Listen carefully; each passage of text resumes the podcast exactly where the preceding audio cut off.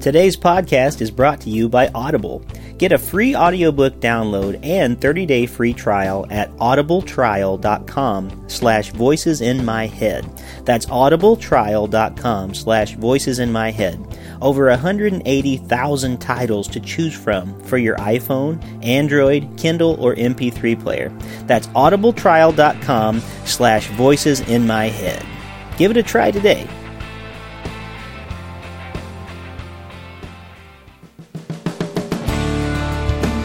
Welcome to Voices in My Head, the official podcast of me, Rick Lee James. I'm a recording artist, a singer, songwriter, an author, a worship leader, and an ordained minister in the Church of the Nazarene. The Voices in My Head podcast is your source for discussions on music, literature, movies, pop culture, theology, and more. Now sit back, relax, and listen to the latest episode of the Voices in My Head podcast. And don't forget to let the voices in your head be heard by following me on Twitter at Rick Lee James and sharing your thoughts about today's show.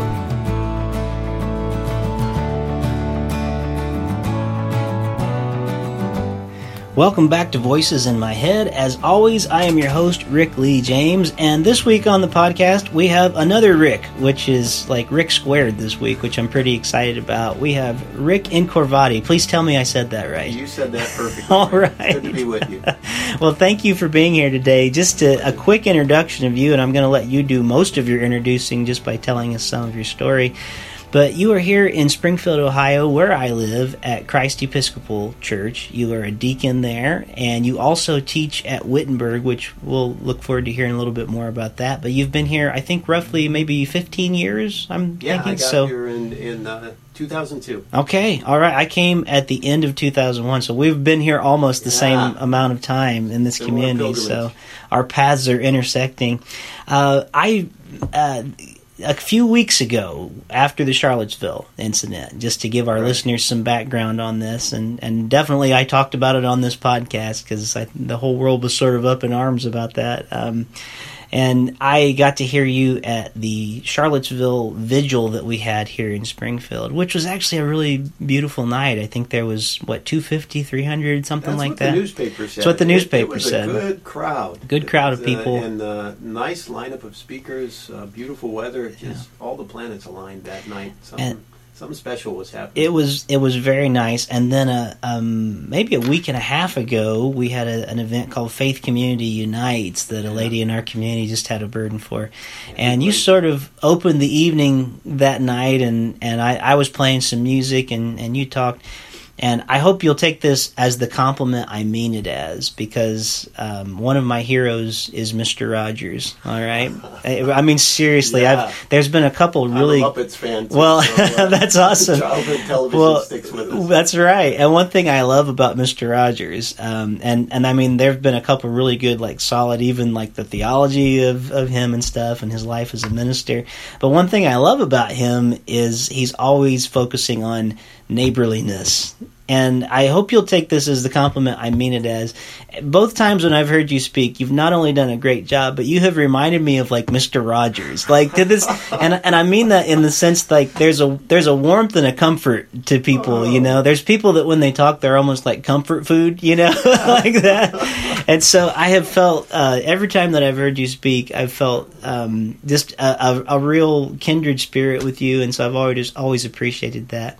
So uh, we had a right. chance to talk uh, and and just say, hey, we should get together and do a podcast because you've got a lot of interesting things going on in your life, and I'm looking forward to hearing more about your story as we talk because yeah, I think. Well, I appreciate you being able to do that. Um, my pledge has been um, to listen to brothers and sisters in the church, and we do a lot of that on this podcast. And it's not always people in the church. We've had movie stars, we've had actors, we've had directors, we've had different people.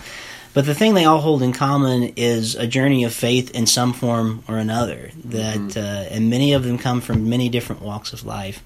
And we live in an age and we live in a society um, where the church doesn't know what to do with gay Christians. I think the church universally almost is, is in this struggle. And for certain um, for certain things, it seems like all of a sudden churches become fundamentalists and they just want to quote scriptures left and right, and they'll, you know, say things yeah. like this. Yeah. And other times we claim, oh no, we're, we've moved beyond fundamentalism and we don't want to be there, and yet somehow we, we still get stuck on certain issues. And you are the director, and are you also the founder of Equality Springfield? Yeah. You okay. know, uh, organizations uh, come together because there's a spirit in, sure. in the community, sure. and, and so uh, founder feels like too much is, okay. is being said about what I did. Uh, but there was a dinner at my house. Okay. And some people who were interested in having a voice in the community came together uh, around that dinner. I think that was around two thousand nine sometime. Hmm. And um, uh, just had just had ideas about um, the ways that uh, L G B T people might be represented. Uh, I think one of the the big marks of the community too is their uh, policies on discrimination, and so there was some interest in being a voice hmm. at, uh, at City Hall, and and seeing if we could join those communities where we said firing and and uh, evicting was uh, was conduct that we we didn't want to extend to our L G B T citizens. Sure. So, so we tried to start that dialogue, and um, uh, kind of formed a, a broader community in the process of being that, that voice. I mean, it's an ongoing conversation yeah. in Springfield, as it is in many communities. Um, but by starting that that organization, um, uh, it was a gift, because there there were people who came into my circle, and I'm sure into other people's circles too, who otherwise may not have met, may not have had uh, an opportunity to get to know each other, and and to try and be voices of change in one way or another. Okay, very cool. Well, I'm looking forward to hearing your story. That's really what, just so our listeners will know, that's what this podcast is about tonight. Um, I, I am always interested in hearing stories of people, because when I hear their stories, oftentimes uh, I am enriched and my own views begin to open up and see things in new ways. And so I wanted to talk to you because you're actually a person I highly respect in the faith community, and, and um not just you, but people I respect talk about you with respect, and so I'm getting to know you more, um, and I'm and I'm glad to have you here to tell some of your story tonight. And I, so, what I'd like to do, if we could, and you can go as far back as you want to, yeah. but I'd love to know a little of your like your beginnings, where you come from, maybe what your faith background is, and um, you know, you can go to as little or as much detail as you really want to, but you didn't start out in Springfield, Ohio, but somehow you're here yeah. now, and you're on staff at a church, but you're also a teacher at Wittenberg University, which you've had to do a lot of study to, to get to that point, for sure. So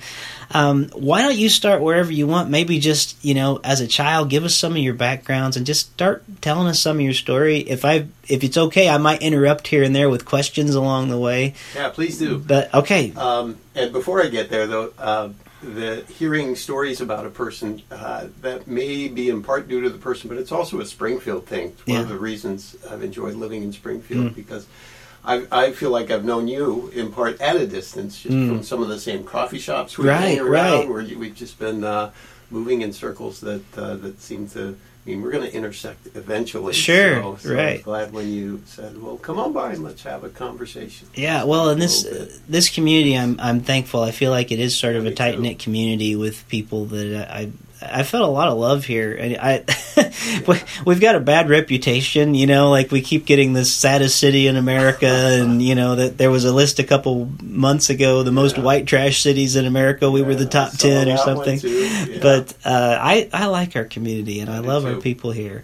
Yeah. Um, so yeah, like just kind of start. Where yeah. where are you from originally? Yeah, so I I, uh, I grew up in a town that was not too different from the. the Uh, Springfield, uh, is Barberton, Ohio, which is on the south side of Akron. Okay. And Barberton, you could kind of cut Springfield in half. You know, Springfield's about a sixty thousand city. Barberton's about a thirty thousand city. Mm-hmm. But it was called the Magic City because it, it had this industry that, that powered it, and everyone was very proud of in the way that Springfield is proud of its uh, industrial past. Hmm. Um, so I grew up there in that uh, that Magic City. Um, And I uh, grew up in the house that my grandpa built, and my dad was captain of the football team, and my mom was the head cheerleader, and they were, they were living in that house. So um, very much part of our community. And um, the church, as I was growing up, was uh, the Episcopal Church. And this is not an unusual story. where you have one spouse who's Catholic, mm-hmm. and another spouse who's Protestant, mm. and if they're dead set in their ways, they're going to find some happy medium in between. Right. And the Episcopal Church has always been that church that mm. um, maintains a lot of the Catholic traditions, um, but uh, but some of its theology tends towards uh, the, the Protestant Reformation, or grew out of that uh, that moment. So my mom and dad found a home in uh, in the Episcopal Church, and um, and you know, I grew up doing a lot of the things that, that young people do in the church. You you go to Sunday school, and or, mm-hmm. um, and uh, I always wonder what's going on during the sermon time when you're sure. not there. You know, I think something mystical's happening that the kids mm. can't be around for, and then you drive home and get donuts at Krispy Kreme on the way home. So there was a lot of tradition there. So it was a magic place if it had Krispy Kreme, right? It was. It was. See, the things you remember, I forget all the sermons, but uh, I remember that piece. Uh, and so it was It was part of the family routine. Um, and I don't think, like a lot of things in life, I don't think I felt the full dimensions of that till I got older hmm. in my life. Um, but I, I had a I had a good youth. I was, uh, you know... Uh, I've never wanted for friends in in middle school and in high school, um, but there I always knew I was gay. Hmm. At some level, I, I always knew that was there. Now, and, now you say always. Can you can you remember an age where you like started? Because I always yeah. wonder, because I'm not sure children always are even aware of that at, at all. It's at right. some point, you know, like right. my son right now, he's four, and I'm not even sure he's aware of much right. of anything other than the toy he's playing with. Yeah, but, and you got to um, be careful, because anything that you're going to say about yourself when you were four years old is a retroactive thing. Yeah, you know, you're going right. to go back and make sense of something in a in a way that maybe at the time you wouldn't have made sense of, and and um, yeah, I, I certainly agree with the idea that like sexual orientation wasn't an experience at that that mm-hmm. moment.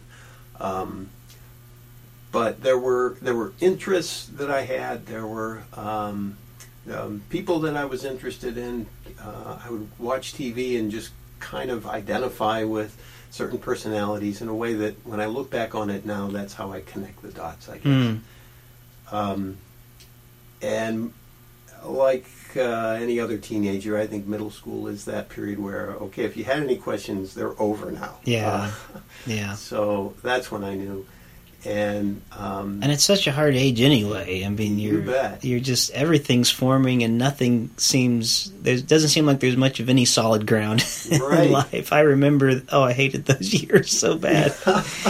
and and I'm going to give my age away, so this would be like the uh, the late seventies, somewhere around there, that I was uh, in middle school, and and I can honestly say, in my town of thirty thousand, you could look around and not find one person who was openly gay. So as far as there being mm-hmm. role models, none. Yeah. Uh, and if you're feeling this in yourself, and you know that there's there are these words out there, there are sissies and queers, and, mm. and I'll just leave, you know, everyone to their own imaginations to find the other words. And you know, on some level, when my friends say that, they mean me. Yeah.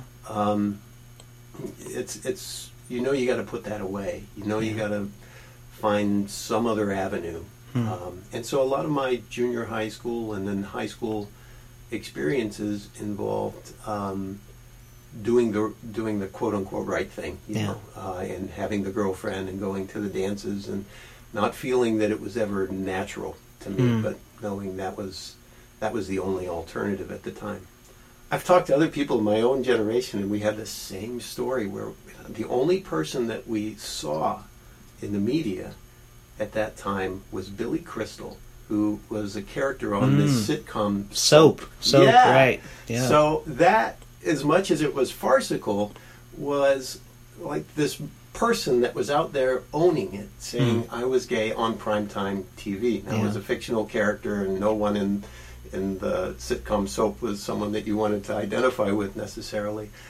But I think that's a sign of the appetite that's out there. Mm-hmm. You, you're trying to find a way to live your life, and you need role models to say what you're feeling is valid. Hmm. Um, and I, I really think a lot of people in my generation just grew up at a time where that wasn't available. Hmm. It was not an option. Now, it was for some people there um, before these years. Uh, there are enclaves in, in cities like New York and San Francisco where I think um, you know, some of the people who just were that were dead set that's how they were going to live their lives. They knew they had to go there yeah. and find those urban centers where community would await them.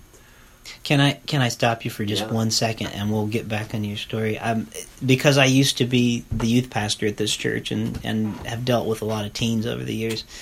Um, this is where my heart starts to ache a little bit and start to yeah. think, like, I wonder what I could have done better, because I know that every church that I have served in, I always had teens that came forward that were um, in that junior high Um, to early, mid-high school area.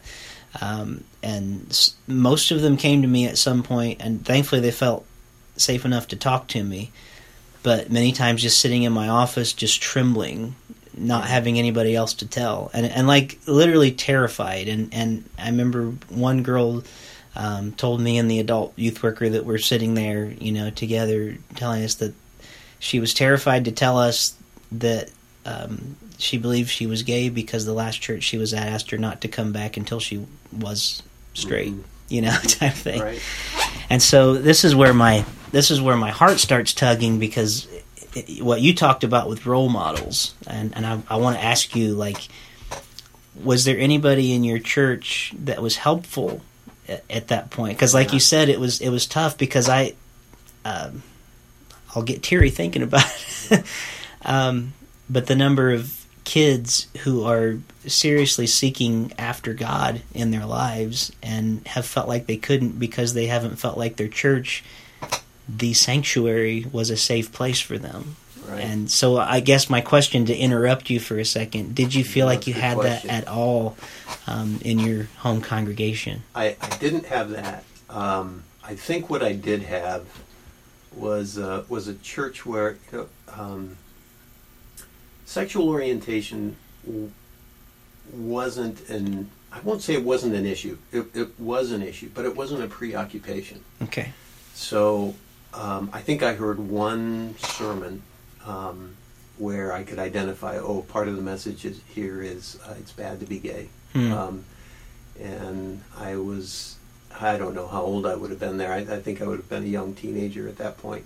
So I knew what was going on. I knew it involved me. Um, on a private level, and um, and it didn't sink that it didn't sink in that deeply. Hmm. Um, partly because it wasn't a reiterated message. It was it was a, a one one sermon out of many that I would have heard, and that was it. Uh, my my husband, um, who grew up very much in the, the Christian tradition in the African American Baptist Church, um, in the Pentecostal tradition as well.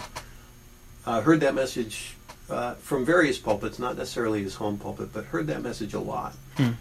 And so I think his relationship to the church is uh, is really an interesting one, because he was, he is, and was um, deeply invested in the life of the church. His family, his whole family was.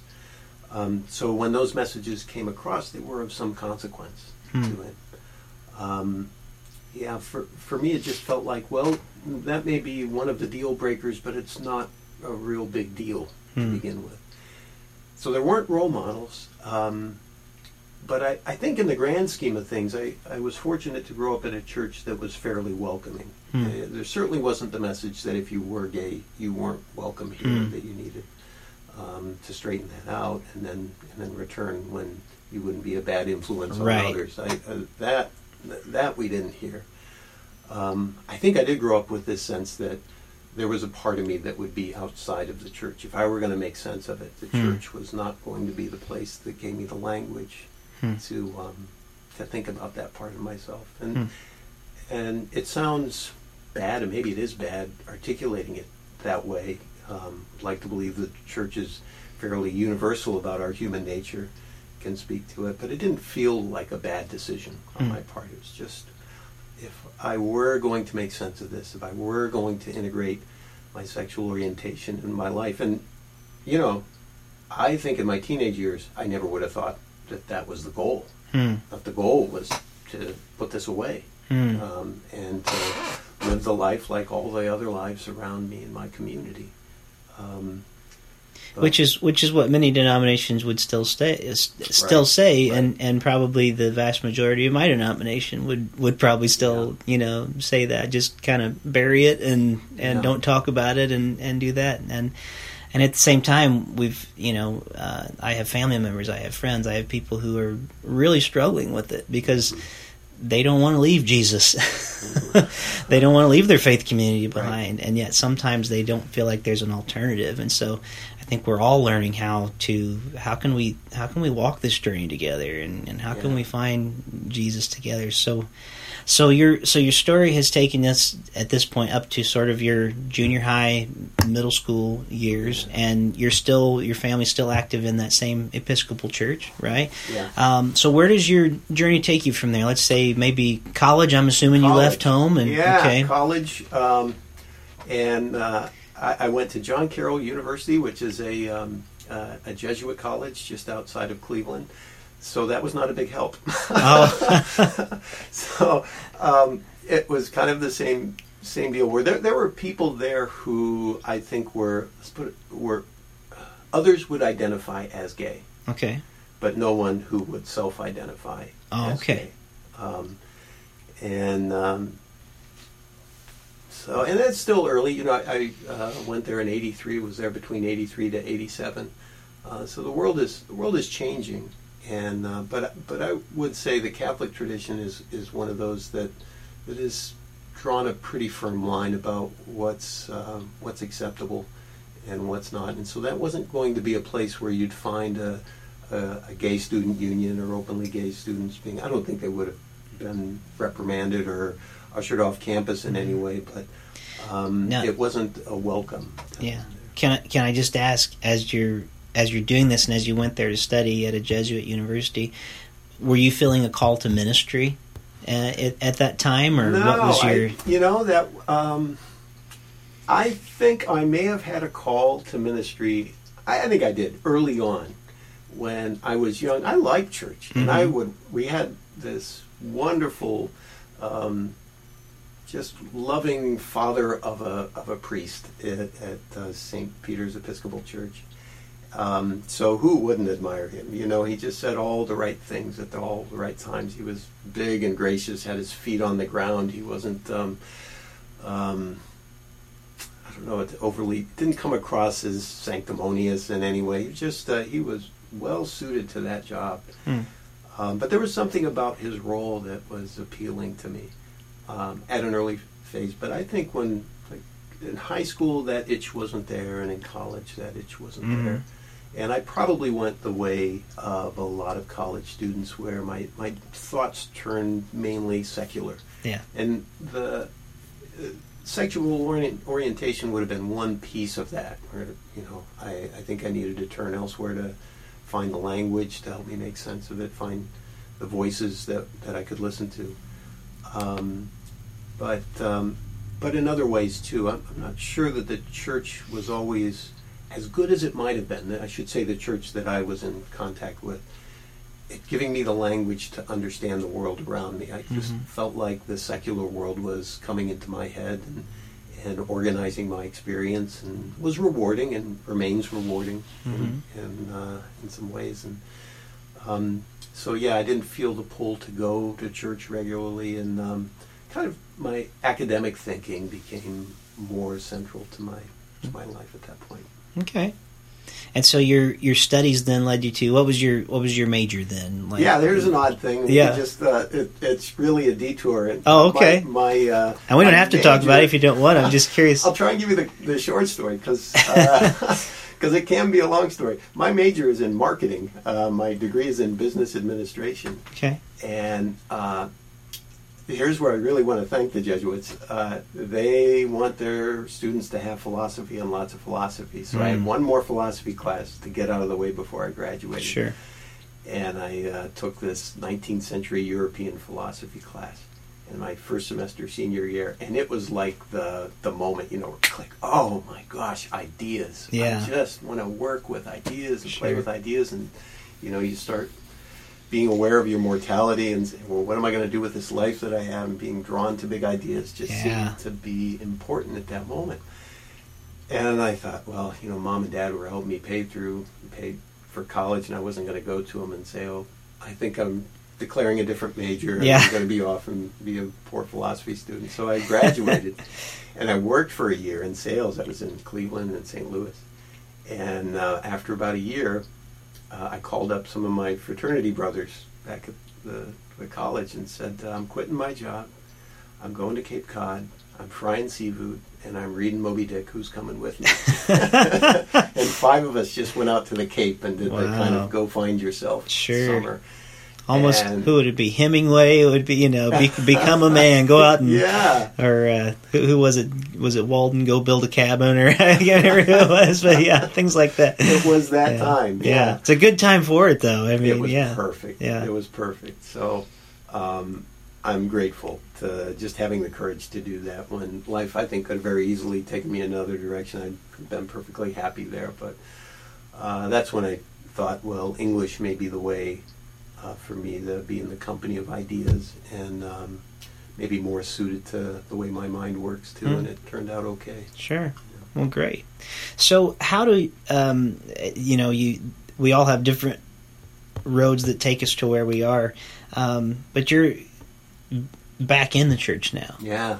And you're serving again. So I'm curious about your story of of uh, sort of following that call back. Yeah. And especially in, uh, and let me ask you this, because you grew up in an Episcopal church and now you're serving in Christ Episcopal Church. Are, yeah. are those, I'm, I'm always curious about our stories, because sometimes I think, I don't know if I'd be in the Church of the Nazarene if I wasn't raised in the Church of the Nazarene. Right. But it's where I'm comfortable, right. and it's where I've I've found myself.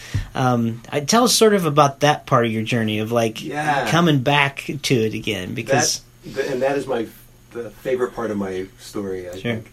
Um, there's this great book out now that I really recommend. Ta-Nehisi Coates got a, has a book called Between the World and Me. He grew yes, read in it. Baltimore. Yeah. And, yeah. And so he talks about being poor and in Baltimore, and, and then uh, he goes to Howard University, and he calls Howard his Mecca, because it was when he was at Howard that he saw all these different walks of life. Different things became possible. He intersected with another group of people. And for me, that was the University of North Carolina. Sure. So I, um, I went there to study English, and that was the place where if I was looking for the language to understand sexual orientation, I found it there. Hmm. And then I found a community there. Um, and I also um, found my interest in uh, the church come back there, and it was really through the Quakers there. There was a Quaker meeting group that uh, was near the campus, and I was interested in them for a couple reasons. One, they just, they weren't big into doctrine. Mm-hmm. Quakers were more about that silent voice within and being still long enough to discern what that voice was saying to you, and then having the courage to live the life that that voice was telling you to live. Wow. So um, the Quakers brought me back to church. Hmm. Um, and they're still part of my practice, still yeah. uh, part of my life. The other part of them that always nags at the back of my, my head, or at least seems like the, the question that I would hope every Christian would ask is, um, if we look back to the eighteenth century after, who was standing there in the way of slavery saying, this is not the way to go? Mm-hmm. Well, it was the Quakers more than anyone yeah. who were the abolitionists. And I think what their virtue is, partly the attention they give to that, that still voice within us, sure. that once we get into large communities and we form polities and, and then... Um, there are statements of belief and those mm-hmm. kinds of things. Movement doesn't happen very quickly. Hmm. Um, so I look at the Quakers as the wake-up call for a lot of us. Hmm. Um, if I go, uh, last couple of years I've taken vacations in the South where, you know, plaques are outside of uh, some churches in major downtown areas, and you can kind of read where were they yeah. during the Civil Rights era or during yeah. slavery. And Um, was just in Atlanta over the summer, and there's, um, you know, there's an Episcopal church down there with a plaque that doesn't say too much about the Civil War, or, yeah. or just that it was built by Confederate uh, um, members of the Confederate Army. But um, and there's a United Church of Christ church down there that uh, was the one of, had to be one of the first integrated churches, because the moment that slavery was over, they opened up schools. because mm. they knew these slaves were going to need new jobs, yeah. and they needed to be educated. And so the people who taught them were sitting next to the students in those yeah. pews, the white teachers, the African-American students. And, mm. and so there's that plaque right downtown. Yeah. Um, and I got to think that whatever the kingdom of God is, it's leading us in that direction. Maybe yeah. that's that neighborliness. Yeah. You know? Right. Um, well, and you think of the, and I'll, I'll put it this way, uh, the Quakers, who themselves were incredibly persecuted in this country. I mean, uh, like... Like, we don't want to face that part of our history, but man, we we really put it to the Quakers. Like, yeah. I say we, I mean Christian people in this country, because they didn't believe in baptism, so they were going to, you know, we put them on a cart and tied them to it, and people went with hot pinchers and ripped their flesh off going down the street, and that was the church, you know, that was the church doing those things. Um, and, and what's amazing to me is I know a lot of Quakers now, and almost all of them I find to be, like you, incredibly gracious. And in many ways, I would want to say, what do you have to be so gracious for? You know, like like you should be the person that's angry if anybody is. Um, but I think in many ways, um, as I've often heard it said, and it may be kind of a trite little saying, but what trials can either make us better or they can make us bitter. And I think in many cases, it's it's made people better, you know, and, and helped them to overcome a lot. So... Anyway, sorry, that was just no, sort of a, right. a side note on no. that, but yeah. No, but that, that I, I agree. The Quakers that I know are, um, it's not to say they don't get angry. They're impassioned. Yeah, but, for um, sure. Uh, but they are gracious. And and some of the theologians that write within that tradition have um, just some of some of the books that stick with me, too. Yeah. So, so um, I, I don't... worship or pray with the, the Quakers uh, much these these days. There occasionally I get a Sunday off and I'll drive down to Yellow Springs sure. and I'll go to the, the Quaker meeting just to keep those uh, those roots uh, alive and, and uh, feeding me. But um, uh, yeah, I, I then found my way, and that was coming back to Springfield when I found my way into the Episcopal Church again. Wow! Um, so, so I think the Quakers kind of brought me back into a relationship with God and. Uh, seeing social justice as part of living out a covenant with God. Um, and the other piece of it was um, really much like what Ta-Nehisi Coates writes about. If you have the advantage in your life to spend some time in a place that you can call your Mecca, mm-hmm. then you need to bring that with you, because mm. not everyone gets a chance to be in a place like that. Sure. Um, So I feel really fortunate, because I don't know who I'd be if I weren't at the University of North Carolina. Where, yeah. You know, there were my role models, yeah. there were the ideas, there was the acceptance. And there was rigor there, yeah. too. It's not just a kumbaya, we, we all get along, not that there's anything wrong with that, but it was all those things combined, and yeah. I'm grateful for it. Um, and actually, when you really get to know people, sometimes it gets even harder to love them. You know, yeah. in some way, that's yeah. the, the challenge of the gospel is like, wow, that person might be an enemy, but guess what? Jesus says we've got to love our enemies, you know. And uh, isn't that the hardest? Yeah, it's it's difficult, yeah, and uh, it's it's not an easy task at all. So, so anyway, so at this point in our journey, and, and we may be fast forwarding a little bit, but you're yeah. you've moved to Springfield, and, and I assume you moved here. Uh, for the teaching position, but or, did, or yeah. was it partially also because you knew you'd have an opportunity to serve, or was that something that came as a result of moving here? Yeah, that came as a result of moving here. Okay. So, um, and it was actually didn't happen until after uh, forming Equality Springfield, and hmm. and uh, my pastor at the time, Charlotte Reed, said, you, you might think about looking into the diaconate, um, to being a deacon, because some of the work that you're doing now is the yeah. work that within... The Episcopal Church is what we identify as being part of that hmm. uh, that order, um, and it felt right to me. Hmm. Um, and it it seemed, you know, I think ambivalence is a way of life for me, so I never feel like I'm definite at any point. But as I went through the the training, um, it's not really seminary, but there's um, a, a kind of a three-year school that we we went through.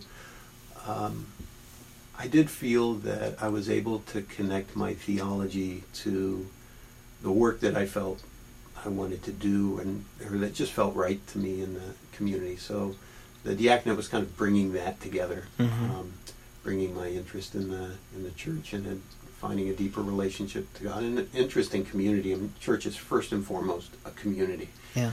Um, all those things seem to gel around and, that.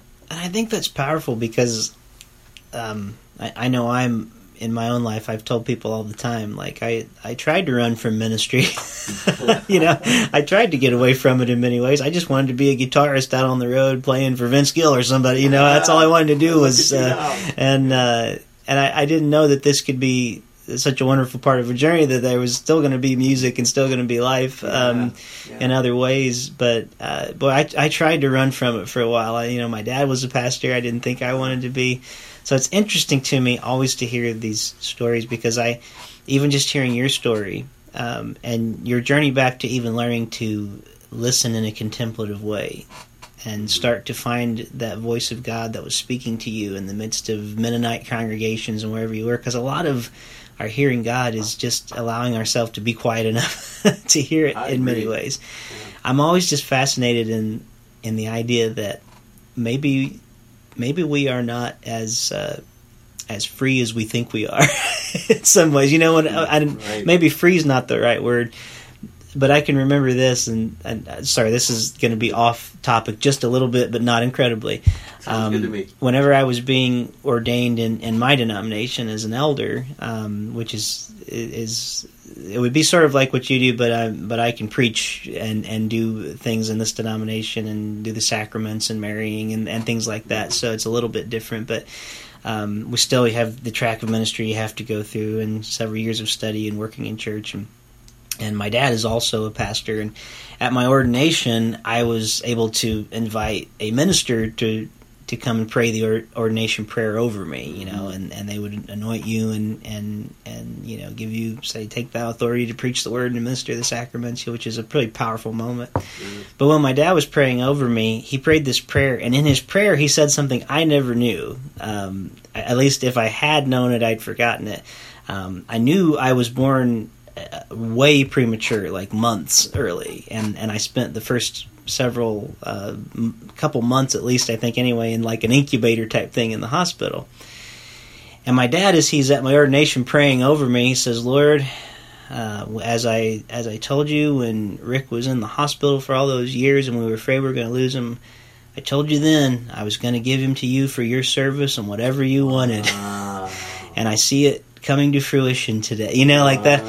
Well, there wasn't like this push from my dad yeah. throughout my whole life to be like, you've got to be a minister or whatever, whatever. Yeah. What's interesting to me is that it was God's direction and leading that took me to this path where all of a sudden I went like, oh, I thought this was my choice, you know, or something, you know. Story. So I I feel like I, I can almost hear some of that path in your story too. Like it's not it's not even something you were seeking out. It's almost like, like, hey, God is the one seeking us. It's not us uh, seeking Him. Yeah. And and sometimes it would be easier if we could get away from Him. But God is a relentless pursuer of our lives and uh, and just comes to us. So anyway, sorry, yeah. I, I took yeah. that side that's trail. A, that's a good message. But I but I hear that, and I, I hear that in your story. And so it's kind of a, it's an awesome thing. I, I always want to celebrate that when I hear it of, of like, wow, we're not as big as we think we are in some ways.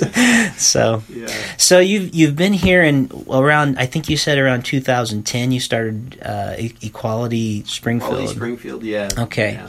And and sort of the, the purpose behind that, just for listeners who won't know, most people that listen aren't from Springfield, so they aren't going to probably know fully what this is. But yeah, and I got involved in, um, um, I'll try and, and tell this in a short version. Um, I got involved in Equality Ohio, Um, which is a state-level non-discrimination L G B T advocacy group, um, and and the reason for getting involved in it, I've heard other people who are gay, lesbian, transgender tell the, the same story. Um, in fact, there's a, a one person right now who is the only openly gay legislator in the, the state house, hmm. um, and she tells the same story. If you ask her, when did you decide you were going to get into uh, public life? She says two thousand four. Hmm. And when I came to Wittenberg, I didn't say anything about being gay. I just figured this is a private thing, mm-hmm. and, and uh, advocacy was not something I was going to do. But in two thousand four, that was the year that um, on our ballot was um, an issue that would put the um, marriage prohibition in the state constitution. Now, it was already against the law, so mm-hmm. it was. This was really an effort to try and put a nail in the coffin. Hmm. And everyone knew it was going to pass, but when we saw the numbers um, by which it passed, it felt like a kick in the stomach. Hmm. You know, and and that was the thing when I said, I've got to get active. I mean, I think I literally just was online like the next day or hmm. two days later, just uh, processing that all. Well, that's when Equality Ohio started, hmm. and that's when Nikki Antonio decides she's going to run for public office. And uh, yeah, that's when, when I thought, well, I've got to do something because this is, um, it felt degrading, unnecessarily degrading. Um, and uh, and so that got me interested in being a voice in some way or another. Um, and then by, so being involved at the state level, just on a board, um, so you're, you know, traveling into Columbus mm-hmm. once every month or something, and being a part of meetings was the extent of it. And then feeling like, well, if you're going to be committed at the state level, then you should be at work in your community, too. And mm. that's, that's kind of where Equality Springfield, for me, got, got started. But there were other people who were, um, who I think, had an appetite for it. There's one other story around it, too. And I, I don't, um, somewhere around two thousand nine, it was the summer of two thousand nine. I don't know what put me in this direction, but um, I decided I was going to write a letter for the Springfield News-Sun, kind of mm-hmm. a longer editorial, and see if they would publish it. Mm-hmm. And um, and they did, or they, they said, yeah, we want to want to put this in here. And all this was was me saying, here's how Springfield looks uh, through the eyes of a gay person, mm-hmm. and um, it would be beneficial for other people like me if the community made this statement that um, if you feel you are fired or evicted. Um, or denied services because you're gay, lesbian, transgender, you would have some recourse. Mm-hmm. That should be against city city policy. Right now, it's legal, and uh, there are people who want it legal and fought mm-hmm. to have it legal, and so it is legal. Uh, people with with uh, more influence than uh, than our group has. So when you say legal, like it's it's legal to be denied services? Yeah. And or just yeah. even to be fired from your job. Be fired from your job. See, I, I wasn't even yeah. aware of that. Yeah. So ju- just and they don't have to have any other reason except for finding out you're not straight. Right. Wow. Right. Yeah. Um, and there are places with that policy. Hmm. You don't hire gay or lesbian people in their communities where um, it's illegal to do that. Um, hmm. Twenty cities in Ohio, or hmm. the latest counting, but, but Springfield is not one of those. Oh. So yeah, we're still uh, still making that push. Yeah. Um, but I wrote this, yeah, that, that editorial, and and um, there were friends that I'd had that I'd worked with, kind of just in outreach, and they were from more conservative religious traditions, and I was worried, you know. And I sent the editorial to them before it appeared in the paper, and I I uh, just said, well, I want you to know that this is going to be in the paper, and this is a part of my life that I haven't shared with you. And, mm-hmm.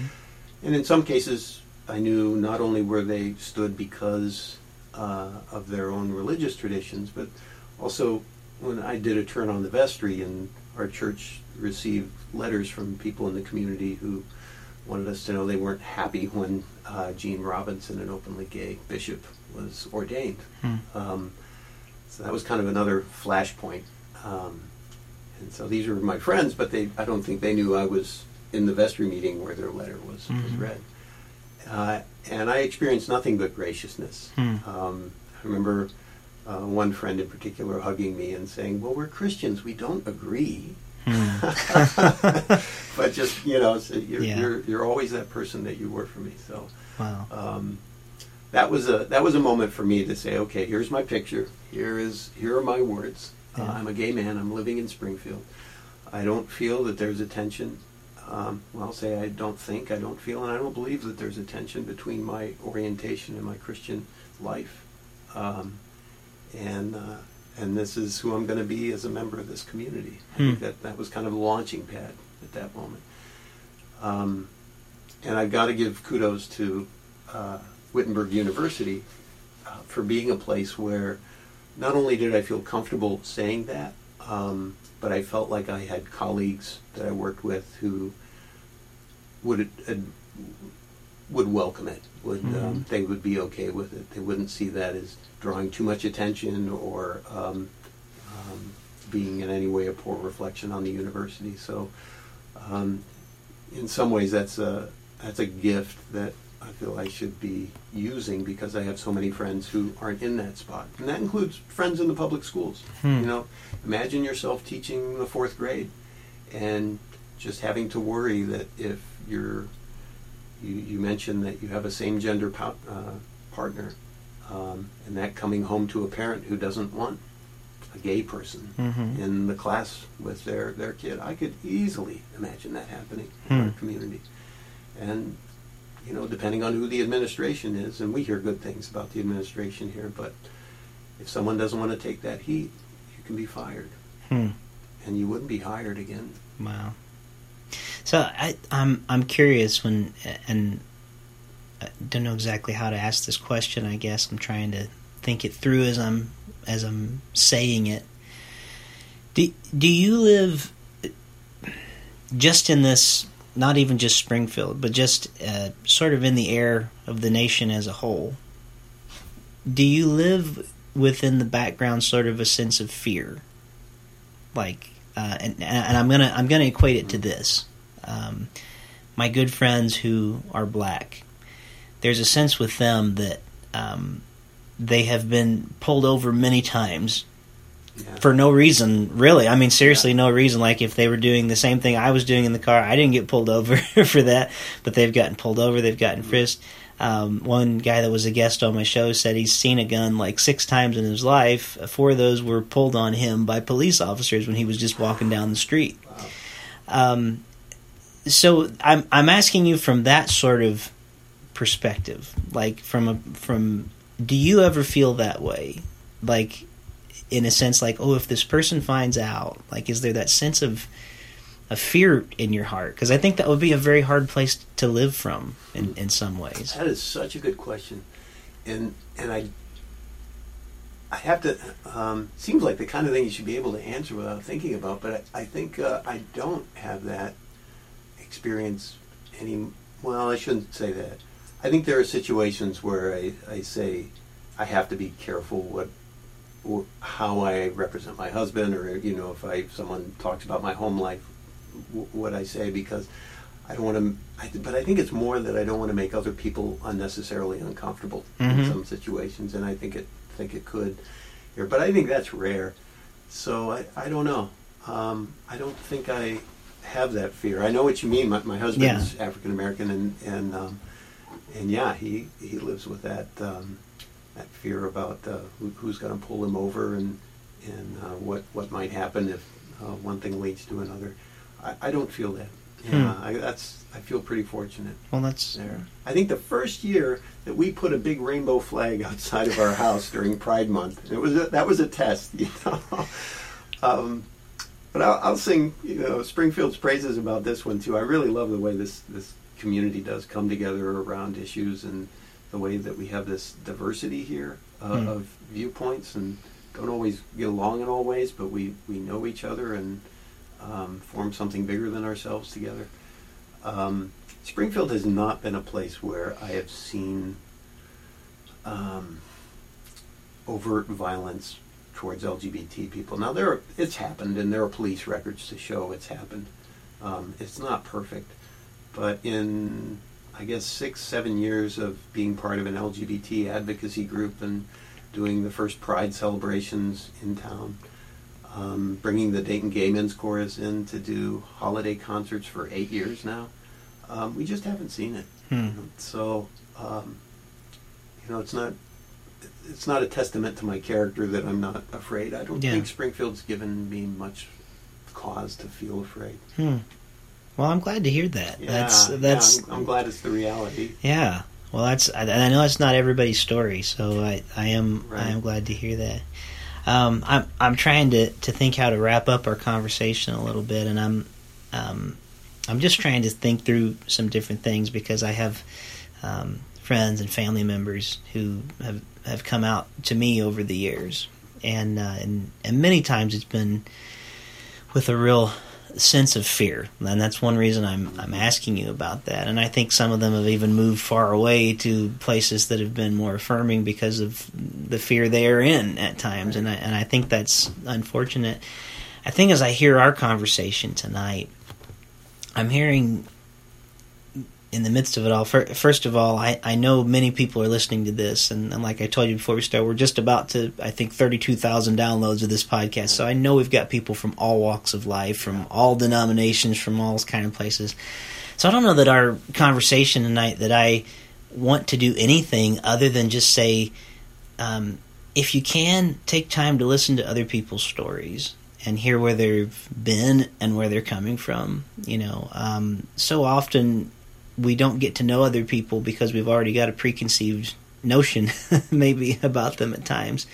Um, and I, I feel like part of what we can do and, and, and hopefully what's been happening in Springfield and what you've been experiencing, even with some of the stories you've told, is even with people that may not agree with where you're coming from, they've been gracious enough to listen to your stories, and that has enabled some conversations to happen that are very important.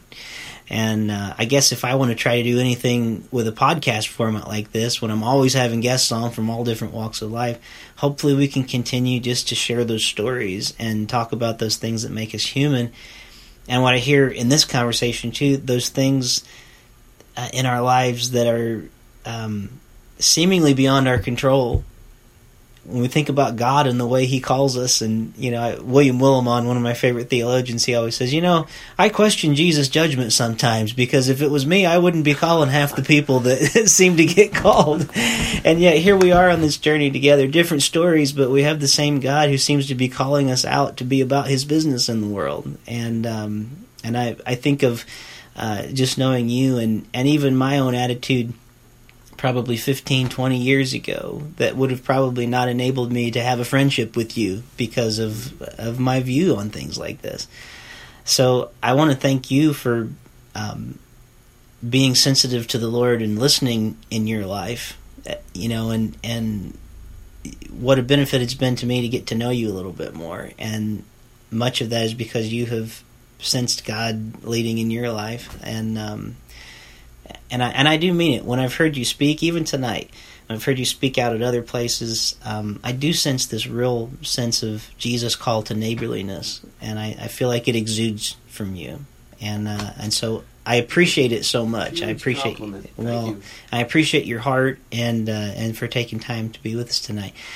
What is it that we've have missed in this conversation? Is there something that was kind of burning on your heart tonight that you wanted to share about that we just didn't get to? I, I realize we're like fifty-two minutes into our recording now, wow. and, and I could go longer, but I, I usually try to keep it at around an hour. And um, well, as you were talking about uh, people coming forward to you to share their stories, and mm-hmm. you could read the fear yeah. in them, and, and uh, um, I uh, I think I understood your, your question a bit more too about. Um, about if I'm fearful in, in some situations. Um, an observation that was really helpful to me was a, um, oh, I'm going to forget the guy's name, uh, but he was a, he was a, so, a civil rights activist who was kind of uh, Martin Luther King's era, and he had come to speak at Wittenberg. We just really had some tremendous speakers there. Um, and he said that, you know, the difference between African-American civil rights and L G B T civil rights is that um, in the African-American traditions, they had the church and the family working for them. Hmm. In the L G B T tradition, they've got the church and the family working against them. Against them.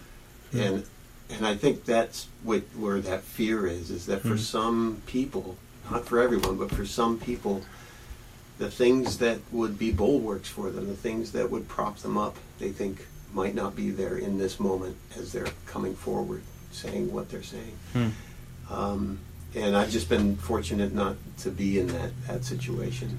Um, I worry certainly about social exclusion. No one likes to be, be cut off. But, sure. But, um, but as, a, you know, as I described the church I grew up in, it, it, it wasn't going to be a preoccupation. So even if I had been remarkably courageous and in those early years decided I was just going to say who I was and speak my truth and find a way to live my path, I don't think the church would have let me go. Hmm. Um, but I, I know that's not the universal yeah. story. Yeah. Um, and that's where that fear is. Yeah. Well, I, I hope that even in, in my conservative denomination, um, I would hope and I pray um, that we can become a place where people can feel safe and find a place to come and know God more. And uh, that's that's my hope. And as Christians, I, I don't think that's always been the priority. We often tell people you have to look a certain way and act a certain way and be a certain way, and then you can come be a part of us. Seems like that's the wrong order, uh, because Jesus doesn't seem to be so discerning about the people that he he comes to, does he? And uh, and all of us have to be. Um, I think I think all of us are stretched by God, and all of us are stretched to become yeah. so much more than we ever would have been without Him. And yeah. um, so, anyway, um, I appreciate you taking time tonight. I hope you'll come back and, and be a guest again, and we can talk about some other things. One thing I know about you is, you know, I've I don't want to I don't want to pigeonhole you. Like I, I have a, a tendency to, to feel like at times when I have guests on who are black, to, I don't want them to be like, oh, you're my black friend, yeah. or you know, I because I want them to be known as like, hey, you're my friend, and I don't yeah. want to just be, oh, you're my gay friend. I don't want it to be just that way either. And I, I know that you have so much that we could we could talk about and share and, and matters of faith that are. Um, Not even about this necessarily, and I'd love to do that sometime yeah. some more. Um, but thank you for tonight and, and having you. This conversation with me. Thank you for your openness, your graciousness, and uh, uh, just um, making me feel at home here. Well, I appreciate it. I'm glad you feel that way. Well, as I say to all my guests uh, here on Voices in My Head, thank you for being one of the voices in my head this week. Thank you for joining me here this week on the Voices in My Head podcast. I hope you'll visit me on my website at rick lee james dot com, follow me on Twitter at rick lee james, like my artist page on Facebook at facebook dot com slash rick lee james, and keep up to date on what I'm writing at my author page on amazon dot com. Make sure to follow my calendar on the website, and if you would like to have me come to your town to do a concert, a speaking engagement, or a book event, you can book me through my website by clicking on the link for Pair Booking Agency. That's P A R E Booking. And finally, it would mean the world to me if you were to leave me a review of this podcast on iTunes. The more positive reviews that we receive, the more visible this podcast is on the internet. And now the benediction. May the God of peace, who raised Christ from the dead, strengthen your inner being for every good work. And may the blessing of God Almighty, Father, Son, and Holy Spirit rest upon you and dwell within you this day and forevermore. Amen.